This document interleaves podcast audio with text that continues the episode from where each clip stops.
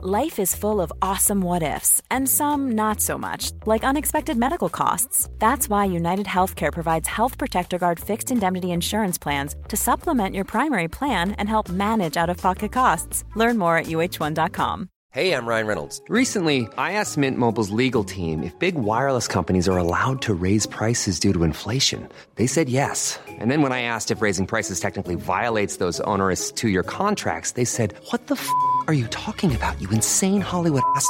So to recap, we're cutting the price of Mint Unlimited from $30 a month to just $15 a month. Give it a try at mintmobile.com slash switch. $45 up front for three months plus taxes and fees. Promo for new customers for limited time. Unlimited more than 40 gigabytes per month. Slows. Full terms at mintmobile.com.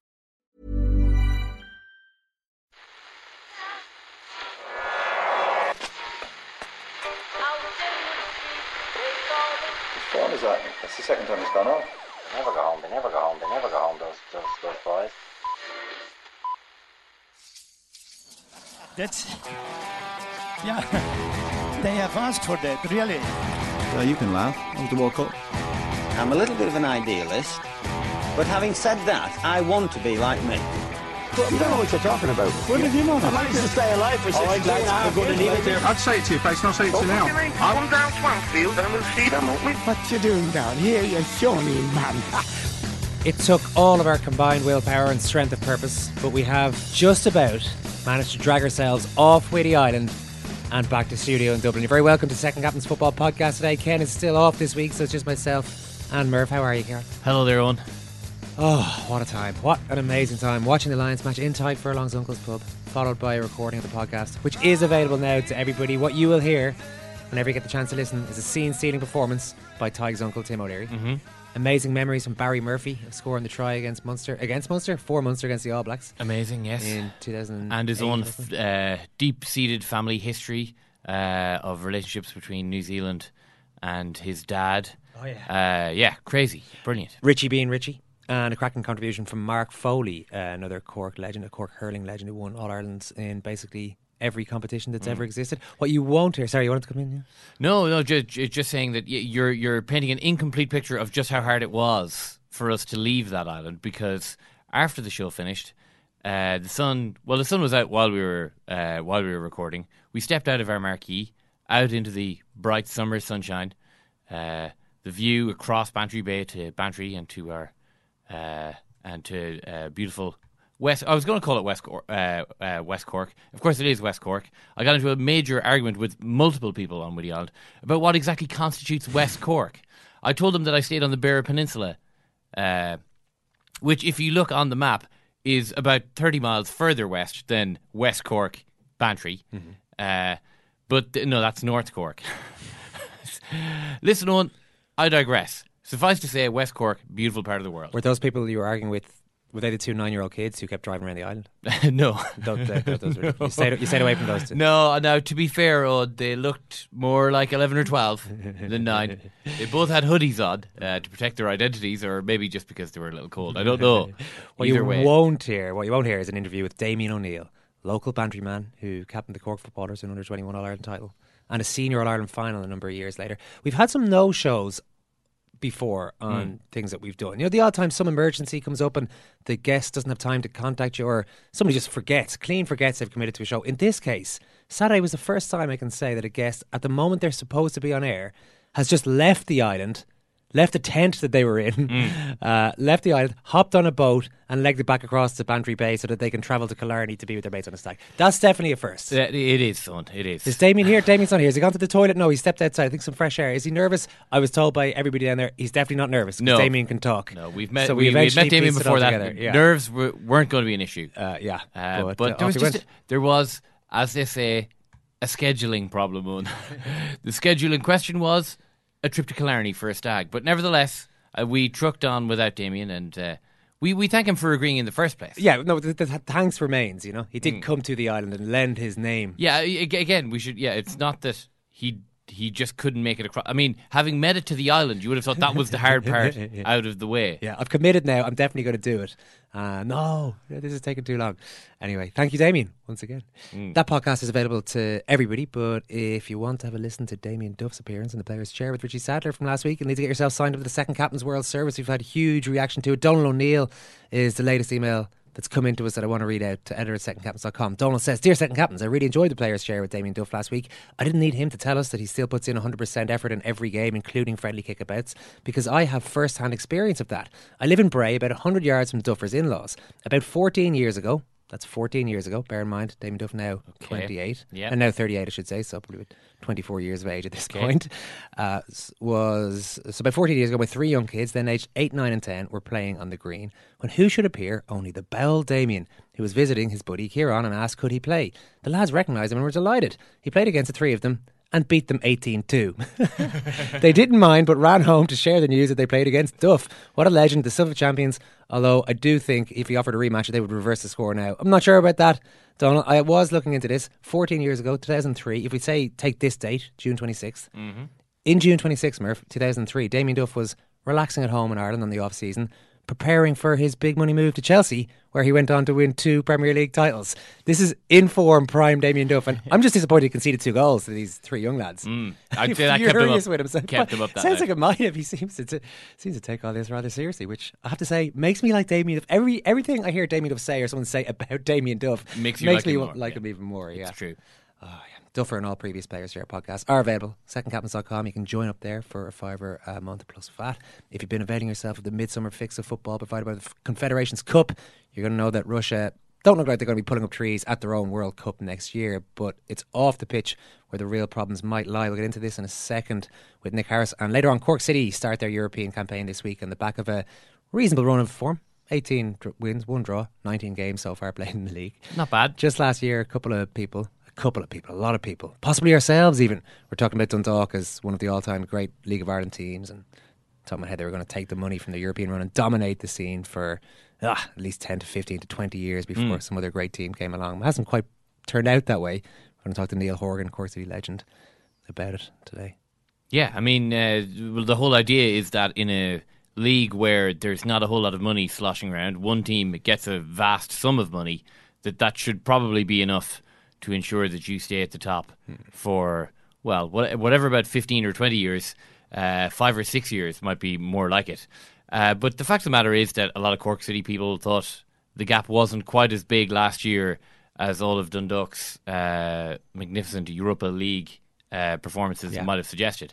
Uh, and this week, Cork City have a chance to go on a Europa League run of their own. So uh, now's as good a time as any to talk about them. This day next year, we're going to be glued to the World Cup group deciders going on in Moscow, Sochi, St. Petersburg, and the Rostov Arena on this day next year. At least that's the plan, unless there's some dramatic ramifications from Nick Harris's great work in the Mail on Sunday this weekend. He revealed that FIFA are investigating whether Russia's entire squad for the last World Cup in 2014 were part of the country's state supported doping problem, program, I should say. Five of those players have been involved in the Confederations Cup in the last week, and questions are again being asked about Russia's suitability to host these major sporting events and this major sporting event in particular. Nick, great to talk to you again. How are you?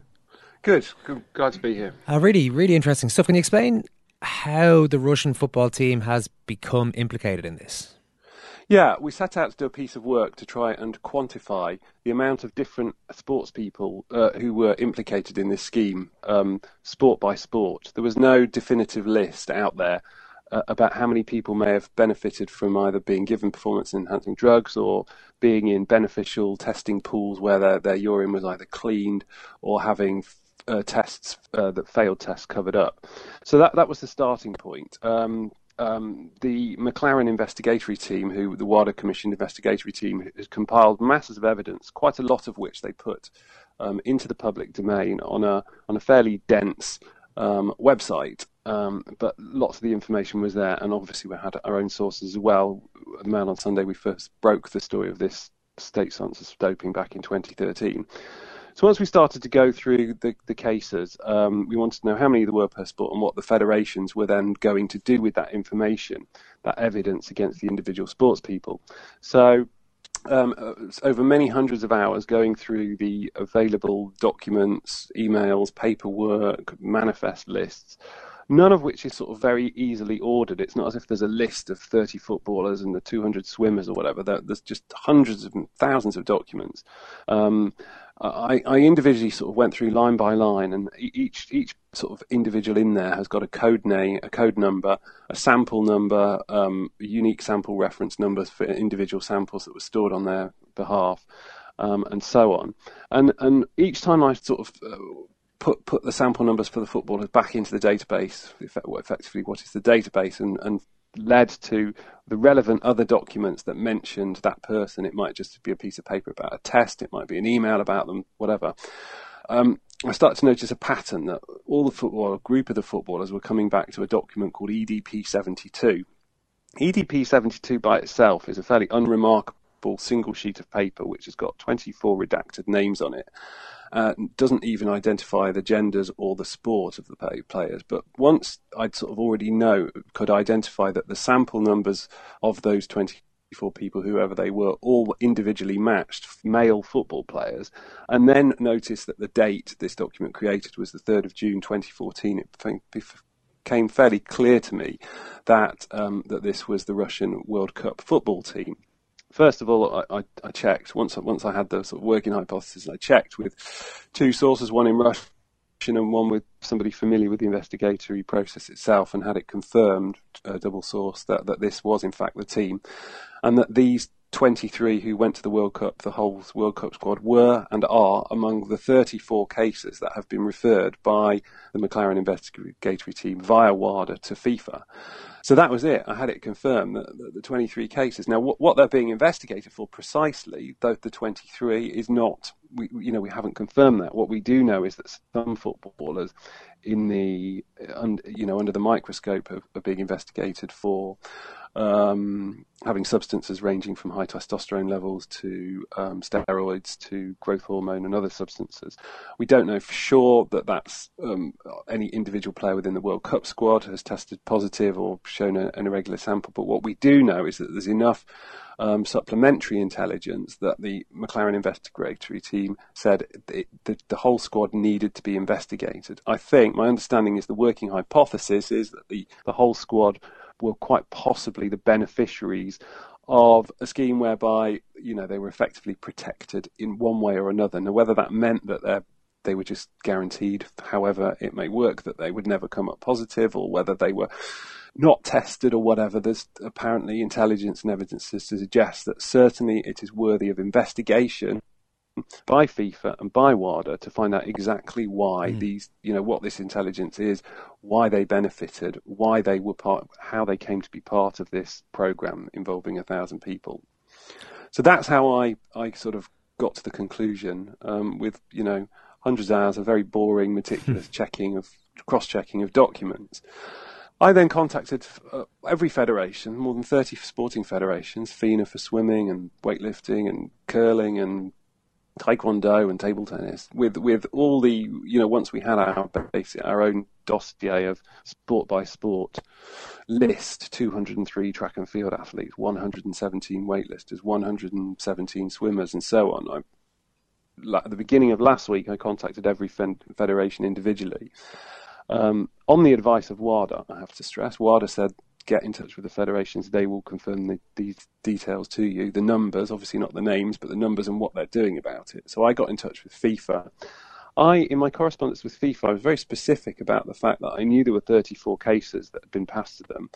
You know, that 23 were the World Cup squad and that there were 11 others firmly believed to be under 17 and under 21 Russian internationals and other assorted players, and and asked them just to well, I asked them eight questions, but including to confirm that they were that they had the information as I'd been told they'd be given it, and that they were investigating. They sent me a very short uh, reply confirming that they were the they were ongoing investigations into the McLaren report cases. By the nature of the specific way I asked the question, citing for a fact that I knew that the 34 were X and Y and asking them to confirm, they sent me a short email back confirming they were looking at these cases. That, for, to my mind, is absolutely clear from the context of the questions I posed to FIFA that I can, they confirmed to me, as, as they did to the wider world yesterday, that they are investigating the McLaren cases. I mean, there's obviously the issue of sort of FIFA, you know, putting out, I have to say, a slightly disingenuous statement yesterday. Again, reconfirming to the wider world that they're looking at the McLaren cases without specifying the, the 23 in the... Yeah, I'll just read that bit out there because that's the, the, most recent. World that was, squad. This is but their reaction, Nick. Yeah, yeah. They, they, say FIFA has simply confirmed that in close collaboration with WADA, it is still investigating the allegations involving football players in the so-called McLaren report. However, FIFA did not refer to any particular players since it cannot comment on the status of ongoing investigations. So the you know, the obvious reading of that is that they're saying, well, we're not confirming that it was a World Cup squad. We're just saying that there were players mentioned in the McLaren report. Yeah, and that, that's why it's so important the context of my communication to FIFA, which asked them specifically about the McLaren players, me identifying that we were aware now who the 34 McLaren players are. They are the World Cup, the 23 man World Cup squad, plus the 11 others. That, that was the question as posed to FIFA, and they simply sent back a short paragraph, much shorter than the statement they released yesterday, confirming that they were ongoing investigations into the McLaren report players given that I know who the McLaren report players are because we've identified them and we put it in the correspondence to FIFA, when they confirm to me that they are looking, you know, it's clear. It's clear. I mean, they they obviously are. They obviously are continuing to look at the McLaren players. And what we revealed yesterday is who the McLaren players are. They're the 23 man World Cup squad plus the 11 others. That's why I think FIFA are being disingenuous at best in sort of trying to say, A, we're not confirming anything, but also B, trotting out all this thing about every Russian tested was tested in 2014 and they all came back clean, as if mm. as if clean tests are somehow evidence of of um, you know innocence, which, as we know in sport over many sports and many years, a, a clean test is not evidence of uh, of innocence. And in actual fact, in this specific case, you know, one of the whole issues is dirty athletes coming back clean. That, of course, is not to suggest or prove that the Russian World Cup team were all taking performance enhancing drugs. That is to be determined. However, what is being investigated and needs to be investigated is exactly the circumstances in which um, you know the players were being drug tested and what was happening to those samples who was you know managing um, that testing you know was it all above board and, and all those kind of questions. And that is up to FIFA to investigate. They've had this information for six months, and we haven't heard any anything about what they're doing about it. And I think there are legitimate questions to ask about what they're doing and when they're going to explain to people what they've been doing.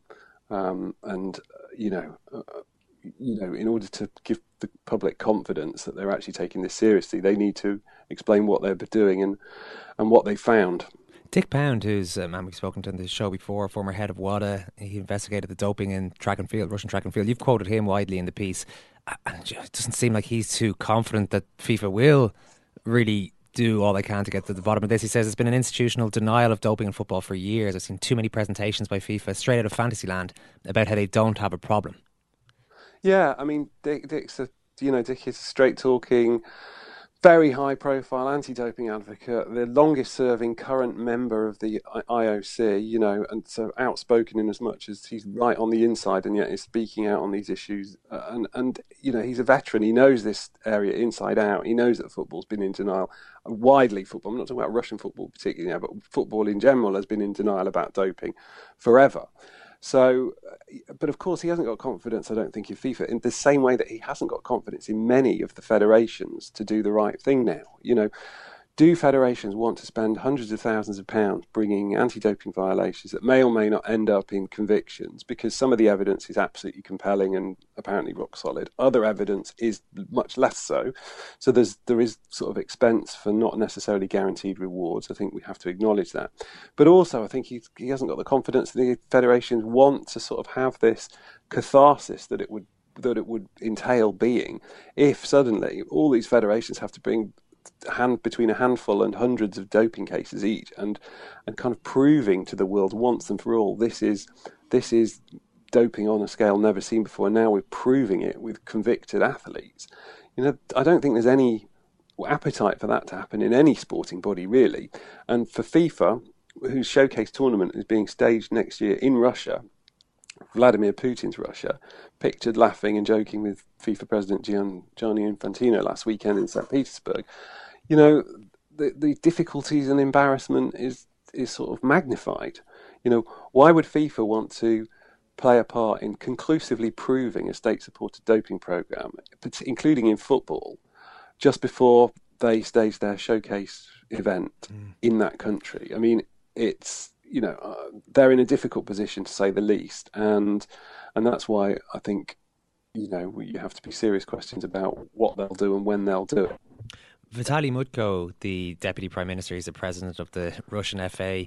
Uh, just to give you some more reaction, Nick, that I'm sure you've already read to your piece. He said there have never been and will never be any problems with doping in our football. Our team are permanently being tested. They undergo doping tests after every match. They've written some sort of nonsense. Don't bother reading the English newspapers in the morning. I know some people maybe dip in and out of this story uh, to a certain extent. So while they might be familiar a little bit with, with Mutko's name and what he's about, could you maybe outline where this leaves him and, and what his situation is there as a sort of a close ally of Vladimir Putin and the guy who essentially got the World Cup to Russia in the first place?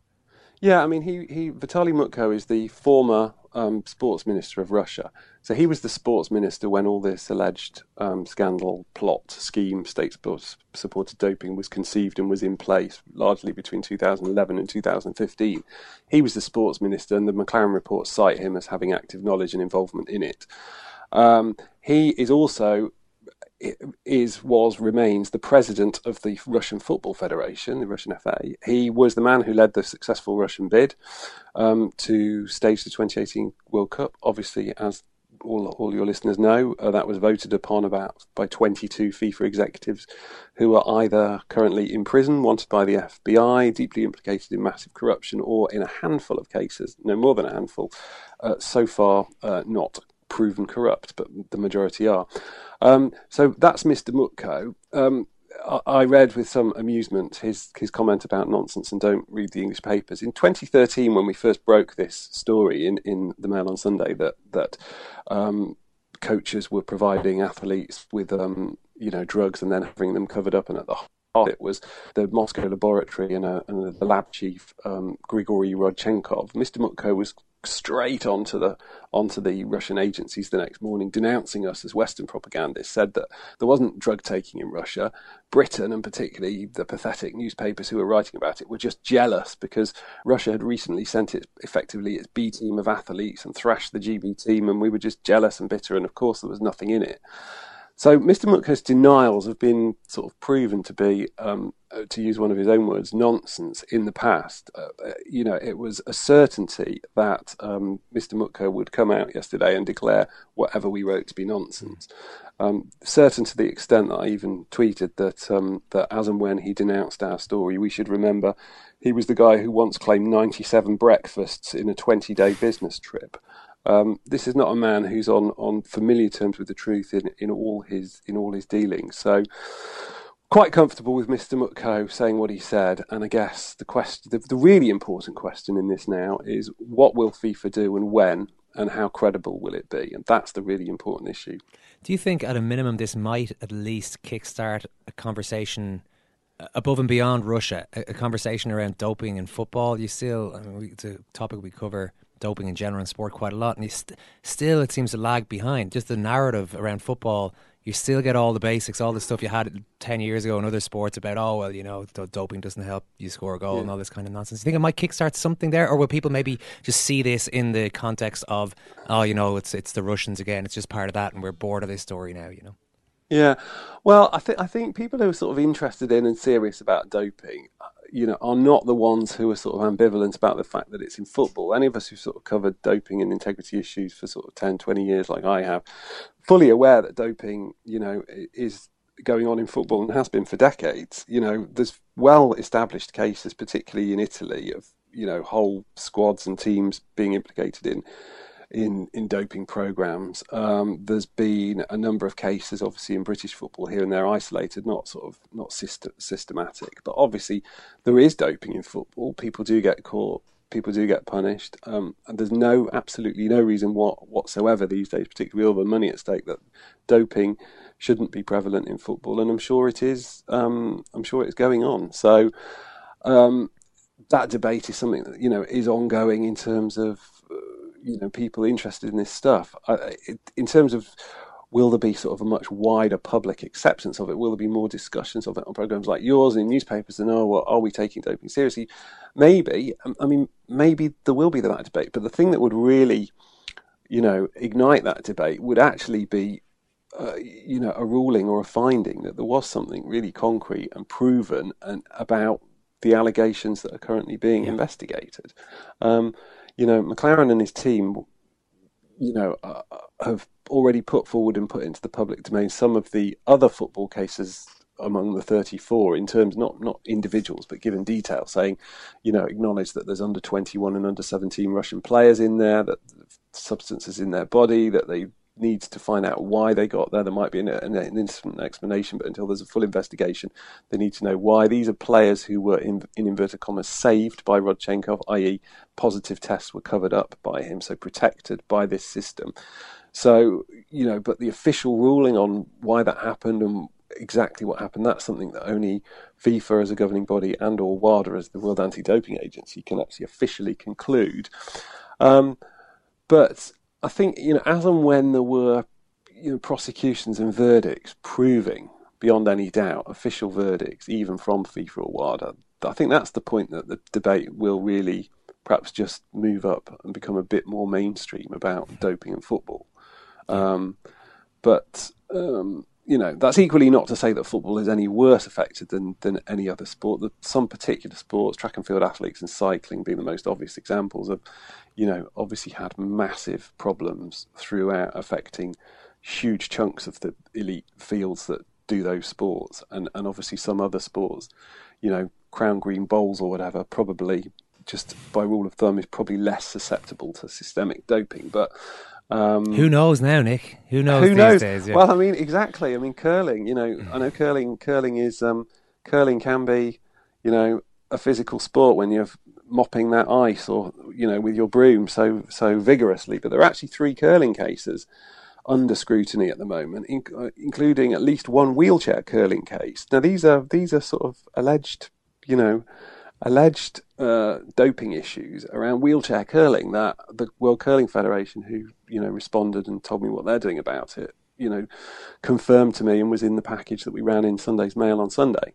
Yep. Um, so it is all sports. Um, and it is all countries, but this particular probe is obviously massively focused on Russia because most of those involved are Russians. Okay, listen, Nick, brilliant story. Thanks so much for taking the time today. Okay, thanks a lot. FIFA made a movie recently. Did they? John Delaney could run anything.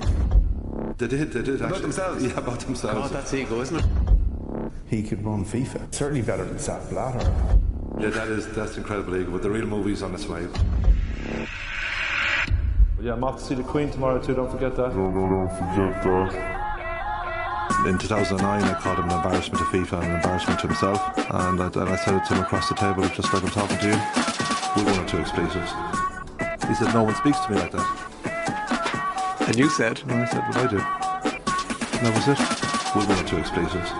And I just asked her to move on. It was an extraordinary moment. She, she was here to tell you, just stared at her for seven or eight seconds, and I said, move on now, please. And then he moved. When I went in and told him how I felt about him, and there were some expletive used, we came to an agreement. It's a very good agreement for FAI, and you've used the figure there. Well done to you. What do you reckon, Murph? Does this thing have much of an impact in the doping in football sphere?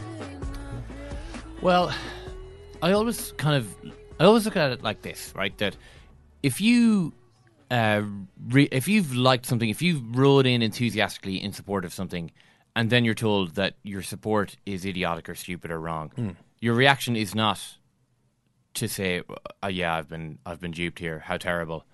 It's to fight the truth that you hear. I mean, like I, I hate to link, link everything back to Trump or whatever, or you know Brexit or whatever. but fine. the the the idea is that if you tell Trump supporters or you know hard Brexiteers that they're wrong, and here are five extremely logical reasons why they're wrong. You do that in the hope that that will change their minds, but you're just basically telling them that you're idiots and you should have seen this coming, and no one likes being told that. So to the same degree, if you watch football and you you know you it's easy for you to decry doping in cycling or athletics or whatever, and then you watch football, there's a level of cognitive dissonance going on here, which is in many ways crazy. Well, that probably continues even when it's like, like, on the face of this. This is the host of the World Cup next year, having their entire squad from the last World Cup investigated. And you know, as uh, Nick was clear to say, they're part of an investigation. There's there's There's nothing, nothing has been proven, but they are part of this investigation into one of the biggest that's come out of one of the biggest doping probes in history, and yet uh, there is this subtext to it where people are thinking, well, yeah, but we knew about the Russia stuff last year, and we had sus- Yeah. suspicions for years before that. So, is it really a doping and football story, or This was just, uh, locker room talk. just locker room talk, just Russian locker room talk? Uh, well, Richie said on our TV show, uh, I remember it was at the end of a drugs in sport debate, and maybe Richie felt like he only had 10 seconds to answer the question, but in that 10 seconds, basically summed up the entire situation as it stands in doping in football. You asked him, you know, do you think that there is a doping problem in, in football or some such? And he said, to say that there isn't doping in football is to ascribe a level of morality and uh, uh, ethics to football that doesn't exist in any other sport in the world. You idiot. That. You'd have to say that sums it up pretty nicely. Yeah. Uh, why, why would you possibly think? And again, this is like you know, what drug can help you trap the ball better, as you mentioned in the piece. It's like, come on, you know. Uh, the uh, I think it was Nick's piece on Sunday uh, that suggested. No, it was it was actually Sean Ingle, the Guardian, I think, who was writing that people are running 40, 50 percent more than they were even fifteen years ago in football. The idea that uh, PEDs would not help a footballer It's just so outlandish, it's really ridiculous, and yet it keeps coming up and keeps coming up whenever doping in football is mentioned. All right, Cork City are well on their way to top dog status in Irish football this season. I mentioned the 18 wins and one draw from 19 games so far, and this week they start their European campaign, hoping to emulate Dundalk's heroics from last summer. Neal Horgan was a League and Cup winner with Cork and has since written a couple of books about the club. Neal, thanks very much for chatting to us. Thanks very much, guys. Glad glad to chat about Cork City anytime. Uh, but well, particularly now, I would say at this time, because this is just unbelievable, not, not just for Cork, but for any team to be doing what they've done so far this season. Yeah, I mean the gap is amazing. The the win against Derry last week to keep it going for so long, like that's 18 wins and a draw. It's unbelievable, really. And um, they're looking into Europe next week. You couldn't you couldn't be in a better position, really, looking into Europe. A bit of pressure taken off in terms of the league for the time being, at least. But I'd say John Caulfield can't believe how, how well the league has gone. You know. The you mentioned the Derry game. It, it it summed up, I suppose, some of the characteristics. Well, there's a lot of the cliches in there of a team who's going to win a title. They they came from behind. Yeah. They hung on with ten men. They won ugly when they had to. Pretty much all the cliches are in. They are, yeah. And Derry playing in Donegal was a bit unusual for them. And, and in fairness to Derry, you know, they've had absolute tragedy there th- this year. They they bounced back from it, and they deserve massive credit for that. You know, Kenny Shiels and his men. But Cork, it sounded like you know we're hanging on at the death. And as as I think a few people were saying that in other years it might have been the, the, the kind of result that clinches you know the, the, the league winning kind of uh, feeling for the club. But to be honest with you, this Cork City side, I, I think the Dundalk game away, the 3 0 was a bit of a dethroning of, of Dundalk that day. And since then, they, they've moved on and they're, they're they're still winning games. They're still scoring goals, and it's it's just looking like they're totally uncatchable. You know. Yeah, I mean, the story last year was all about Dundalk. It was how they were going to have so much money from this European run that they went on that they they'd be able to dominate the league for years to come. I'm sure that didn't well definitely wouldn't have gone down well in Cork because Cork City were were close uh, on a number of fronts to them even before winning the cup final. But it certainly seemed as though that that, that was a, a plausible scenario, and it hasn't happened at all. How have Cork managed to do what they've done to to take over? Yeah, well, in my eyes, if you were to analyse it, it comes down to Cork City's away form. I know, look, there's a lot of variables there. You could talk about the three lads, uh, Ronan Finn, Daryl Horgan, Andy Boyle, who left Dundalk, uh, and they've had some good replacements. Some young lads coming in, like Duffy's is a fine player. Cork City brought in players like Jimmy Keohane, um, Ryan Delaney at centre back, Conor McCor- uh, McCormack has, has been fantastic for the club. But what it comes down to, in my opinion, is Cork's ability to score goals on the road this year. So if you look back over the last three seasons, um, Cork City, Dundalk, Cork City have been second from 2014, 15, 16. But if you look at the goals for column um, for Cork City away from home, they've only scored like 21 goals. 19 last year was their total. This year, um, there's 14 games left to play. They've scored 23 goals away from home already. And that's a huge difference. And, and it comes down to really, in my opinion, the top three for Cork City are razor sharp. You've got Sheppard, Maguire, obviously, and Dooley on the left. And they've been in unbelievable form this year. They really have led from the front, in particular Maguire, but the, the two lads outside them as well, in fairness, deserve huge credit. And that's where you can see it actually in the league table on the, uh, you know, on the statistics there, the, the difference is frightening this year with their, with their goals away column. Was there a sense last year? Was there a bit of envy as to how much coverage Dundalk got? Uh, well, they got the coverage because they did so well in, in, in, Europe in particular. Was there kind of? I remember building up to the cup final and even after the cup final win, there seemed to be a sense that.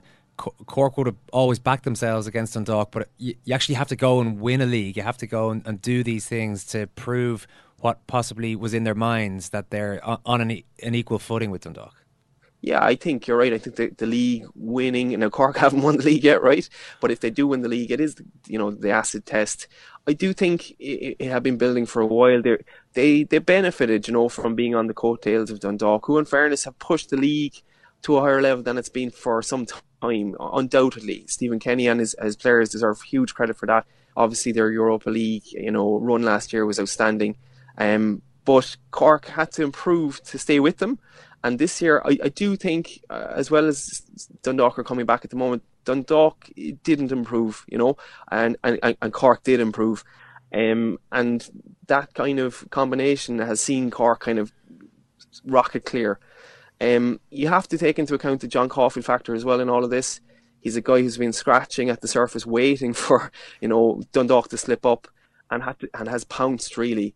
Um, Dundalk have lost six games this year, but they're still doing doing fine. If Dundalk were chasing anybody else, um, or you know, or if anyone else, if Cork's lead wasn't so big, you'd say Dundalk, you know, they have a good chance still because they're still playing well.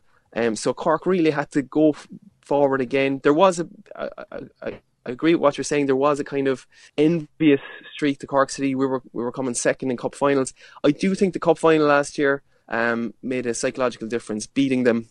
Um, Maguire, you know, with that goal late on, uh, and coming back into the new season thinking, look, we're the men now, and and Dundalk, you, are going to have to catch us, and that's the way it's played out. To be fair. Maguire himself, though, top scorer last year. He's how many goals is he on? 18 goals this season. It's pretty astonishing stuff. But he's on the way in July to Preston North End. Is this the kind of thing that can derail a season? Might be a little bit. Uh, yeah, if if they weren't so far ahead, you know. Hmm. So when we won the league back in 2005, uh, Kevin Doyle left us um, earlier on in the season than this. Um, but we had we had a lot of players who could fit in instead of him, the likes of John Flynn Roy, Donovan Neale Fenn, uh, top quality players. Cork, they do have some replacements um, of, of note. Uh, Connor Ellis and, and Campion could play in that position. I do feel Maguire is a big loss. He'll need to be replaced. John is looking for a, a striker in the transfer window, and it'll be interesting to see who he comes up with because Maguire has been a, like a breath of fresh air for the club. He's been fantastic, um, and everyone has kind of played off Maguire. He, he's really led from the front. He, he's got a bit of vision about him when he gets the ball. You, you can see the players uh, running off him, even in the air. Believe it or not, when Mark McNulty kicks it out, the Cork, the likes of Sheppard, um, even midfielders like uh, Morrissey, they expect Maguire to beat centre halves in the air, and he's he's a, he's a small lad, as you know. He but he does he does beat them in the air, so he'll be a big loss. Um, all right, but I, I do think they're that far away now that really I don't see the, the, the, wheels coming off, you know. No, I suppose I'm thinking more if things do go well this week, if they start getting a European run together, that's when you you need bodies yes. and you need you, you, need a deep squad. Yeah, absolutely. Um, especially with they've had a few injuries with with um, Johnny Dunleavy recently, and Alan Bennett is you know they're thereabouts the centre back, so they do need a deep squad. I think what he does in transfer window will be interesting. He did so well in last year's transfer window. He did like Jimmy, Jimmy Keohane, um, Conor McCormack have been like the best players for Cork City this year, and John is at the I suppose really kind of um, build a new team essentially from old guys like Dan Murray and, and Colin Healy who did fantastic for him, but he, he knew he needed a, a more energetic side, I suppose, to, to, to match Dundalk, and that's what he created. So it's it's another test for John, the transfer window in July. Um, but he's certainly active, I'd say, from from what I'm reading, and it'll be interesting if I'd like to see him bring in two or three fellas, uh, particularly up top, to be honest, yeah. Because when we won the league, and we always go back to when we won the league, but we had five or six guys who were top strikers, and I think you need that sometimes, you know. I see Cork have had one critic maybe this season. Neal, as the, the Kenny Shiels, Derry City manager, before the game last week, he had a bit of a go about the style of play. They play long balls, they win second balls. It's not a criticism; it's a fact. We play football on every part of the pitch because that's what the game was created for. They don't Is this a commonly held view? Have there been critics of Cork style? Um, I know I read what he said, um, and I was interested in it. I think the timing of it was interesting. You know, he's only been saying that he's only said that when they're they were on their way to Donegal to play the match, maybe try and put them off. I do think over the last few years the style could have been criticised more. Um, John was certainly back to front when I was starting off. Um, 2014, I was still at the club, and the instructions were pretty clear at that point. We weren't playing from the back anymore. I think he's changed though this year in particular. If you go down to Turner's Cross, you will. It's not just the wins; they're not playing from the back. I, I, wouldn't suggest that that's the case but you can play attractive football without having to play out from the back all the time, you know. Um, and I think you're naive to do so if you don't have the team um, to play out from the back. So it's not total football, but at the same time, the three up top, when they do get it, they're razor sharp. The, when they when they get the ball at the back, let's say free kicks or whatever, they're happy to play out from the back at that point. I, I do take the point that maybe they don't start everything from the back and go to the full backs and, and, and start from there, like the likes of maybe, in fairness to Dundalk, you know, their style of play uh, won plaudits around Ireland and Europe. Um, and they have, in fairness, Stephen O'Donnell being able to come deep and, and get the ball and start them playing. Cork aren't that side, type of team, you know. Um, at the same time, I think they're very attractive to watch. So I wouldn't I wouldn't take the criticism totally, uh, and I think they've improved a lot this year in, in, in, how attractive they are. But it does help when you're scoring four or five goals every week. yeah, I know you can be, be, too critical of a team. All right, what do you think about Europe? They're, they're up against Levadia Tallinn. Yeah. This, this, game's been I switched. It's, it's been, yeah, it's been played in another spot in Estonia, about 80 miles away from from Tallinn. Yeah, that, that makes much of a difference. Well, yeah. yeah. and they have the away game first, which is helpful. Um, I think Tallinn. I was looking them up today in the Estonian, the old coefficient is 43rd. Ours, our league's coefficient is 38. I think that's always a good indicator. There won't be a lot between them. Like you get top teams in those leagues. They're not bad. They won't be far away from what a League of Ireland team would be. So John will have to be ready. Um, I think Turner's Cross at the moment, if they get any kind of result, they'll turn them over in in, in the home league. Um, if they have the three, uh, Seanie Maguire, Sheppard, and Dooley fit, they're just they're just absolutely on fire at the moment, and they're they are a pleasure to watch. Um, so I'm hopeful that they'll get over this round and maybe maybe there's more to come, you know. Okay, great stuff. Well, we hope so anyway. Neal, listen, great to catch up. Thanks a million. Thanks very much.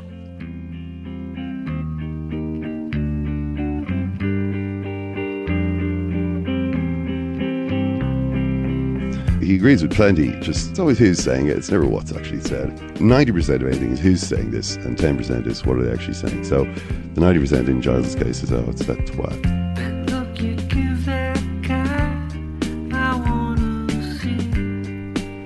Looking right at me. John is the best football brain in the world. If I could be that guy instead of me. He just thinks I'm an annoying twat. I'd never let you down. But if you're talking about the, the, the press, which you're talking about, have this uh, opinion of Guardiola, it doesn't necessarily mean that football people have. Yeah, I, I think I do like Ken Early's work. He writes fluently and thinks uh, cogently, but uh, I think he's wrong the press come and go, as we know. You mentioned Ken Early. Well, yeah. you know, I wouldn't, I, wouldn't necessarily agree with anything Ken Early says about football. He just thinks I'm an annoying twat. I mean, you know, what can you, what can you do? You can't please everyone. Yeah, hopefully Cork are able to withstand the sale of Seanie Maguire as Neal said there, he was around in the Kevin Doyle days when Kevin Doyle went, and uh, nobody doubts that they're going to be able to keep up to an extent the form they have in the league. To, to the extent required to win to the, the extent required to win the league, I, I, would have thought. But it's more whether or not that they can do that while have a go in Europe. Now, this I suppose this is the great thing about how ridiculous they've been in the league up until this point. If they even just continue that for mm. a few more weeks, they're getting to a point where they can coast a little bit uh, and then really start juggling their resources. But I, you would hope that they they can go on a run because that's what really grabs people's attention. You could win nearly every game in the League of Ireland, and with all due respect to the League of Ireland fans listening who are shouting, saying, "Finally, you're doing a League of Ireland piece for the first time this season after Cork have won 20 games." It's the the thing that's really going to grab people's attention is uh, on a wider context is what Dundalk did last year in Europe. Something al- along those lines. A couple of big scalps and ideally getting to the group stage. No pressure. Yeah, I think the and that's the unfortunate thing that the lack of prize money for winning the league this year means that you know even even that isn't as you would expect it to be. The idea should be that you win your domestic league, uh, that puts you in a far stronger financial position, uh, and the you know the European adventure is the cherry on top. As it is now, the Europa League, and you know you're depending on decent draws and all the rest, but that's the you know it it both gets you more attention than winning the league, but it also gets you more money, and like that's the that's the unfortunate thing, you know. So you are a little bit at the uh, at the mercy of getting a couple of decent draws. Yeah. But if Cork do that, then they're immediately catapulted. I mean, if they get to the Europa League stages in the same way that Dundalk did last year, then they're catapulted onto the the wider sporting uh, theatre of uh, of Irish sport. And then they will be dominating for the next 10 or 15 years. well, I think if we've learned anything, Owen, is that there's just no coming back to, for any other team. Exactly, yeah. Now, if you excuse me, just SSE Airtricity. to get myself in the mood, I'm just watching Dave Barry smack it in against Bayern Munich back in the 1991. And why wouldn't you? Absolutely. Ger Canning on commentary for some reason, on. Uh oh, who's this big blonde fella coming forward for Bayern? Oh, deflected goal. Stefan Effenberg. He's not giving the middle finger to the Turner's Cross crowd, no, is he? didn't do that every time. Didn't do that every just time he played. A, just in a lot of games. Once or so twice, seemed, yeah. I wouldn't say the easiest character to get along with in a dressing room, Stefan Effenberg. But I digress. Thanks, Murph. Thank you, Owen. Thanks very much for listening. We'll talk to you again tomorrow. And in the meantime, take care. Bye. Which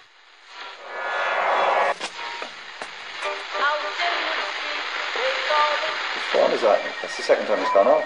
They never go home. They never go home. They never go home. Those those those boys. Planning for your next trip? Elevate your travel style with Quince. Quince has all the jet setting essentials you'll want for your next getaway, like European linen, premium luggage options, buttery soft Italian leather bags, and so much more. And is all priced at 50 to 80% less than similar brands. Plus, Quince only works with factories that use safe and ethical manufacturing practices. Pack your bags with high-quality essentials you'll be wearing for vacations to come with Quince. Go to quince.com slash pack for free shipping and 365-day returns. Mom deserves the best, and there's no better place to shop for Mother's Day than Whole Foods Market. They're your destination for unbeatable savings, from premium gifts to show-stopping flowers and irresistible desserts. Start by saving 33% with Prime on all body care and candles. Then get a 15-stem bunch of tulips for just $9.99 each with Prime. Round out Mom's menu with festive rosé, irresistible berry chantilly cake, and more special treats. Come celebrate Mother's Day at Whole Foods Market.